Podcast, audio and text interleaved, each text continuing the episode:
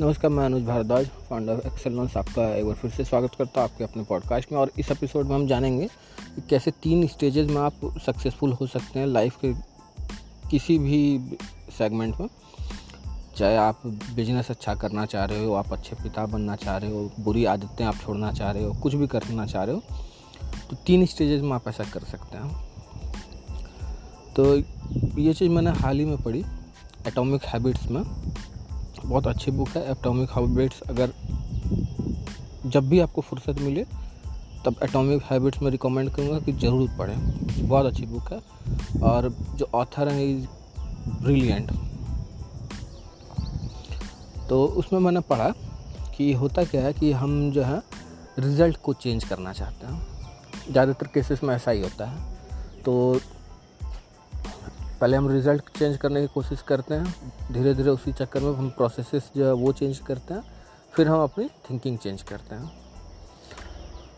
तो इसमें वक्त लग जाता है, काफ़ी वक्त लग जाता है। तो अगर हम ऐसा करें कि हम अपनी थिंकिंग पहले चेंज करें, अपनी मैंटिलिटी पहले चेंज करें, इसके बाद हम प्रोसेस बनाएँ, वो प्रोसेस जो कि हमें टारगेट अचीव करने में काम आए।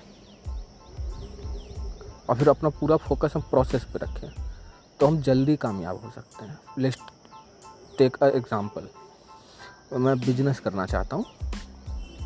या फिर मैं बिज़नेस में इन्वॉल्व दूँ बिज़नेस मुझे करना है कंटिन्यूसली तो द वेरी फ़र्स्ट थिंग मुझे जो है एक एंटरप्रेन्योर बनना होगा।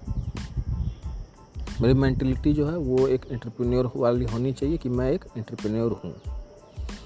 दूसरी चीज़ एंटरप्रेन्योर का काम क्या है?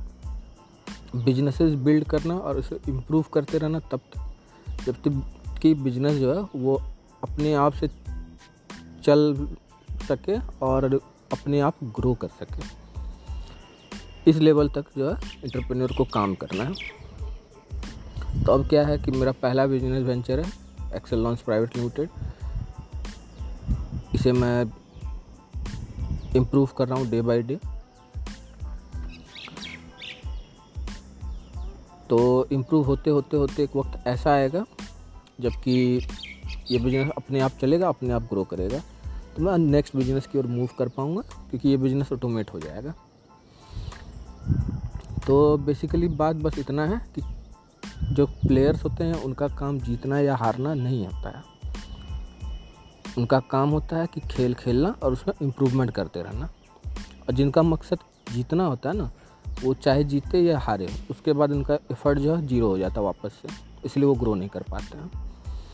तो बिज़नेस में सक्सेसफुल बनने के लिए the very first thing your mentality आपको अपने बारे में सोचना है कि you are an entrepreneur then process क्या आना चाहिए कि बिज़नेस बनाएँ और उसको जो है अपग्रेड करें। मतलब बिज़नेस जो है उसमें प्रोसेसेस में इम्प्रूवमेंट लाएँ, इस तरह से कि सारा बिज़नेस जो अपने आप चल सके। तो उम्मीद करता हूँ कि इस कॉन्सेप्ट से आपकी लाइफ जो है वो पूरी तरह से बदल जाएगी इन द सेम वे अगर आप नशा छोड़ना चाहते हैं, किसी चीज़ की लत है आपको तो आप मन में पहले ये सोचिए कि हम नहीं नशा करते हैं। कोई भी नशा हम नहीं करते हैं। सेकेंड थिंग क्या है? ना कह देना। फॉर इंस्टेंट और इंस्टेंट सॉल्यूशन यही है कि उसको ना कह देना।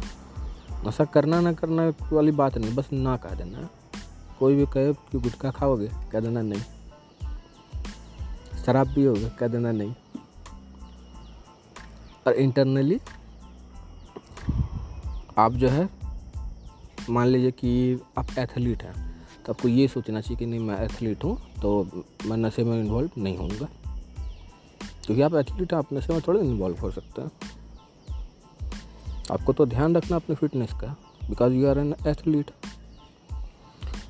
और जो भी गेम आप खेलते हो, उसे कंटिन्यूसली आप खेलेंगे और इम्प्रूव करेंगे।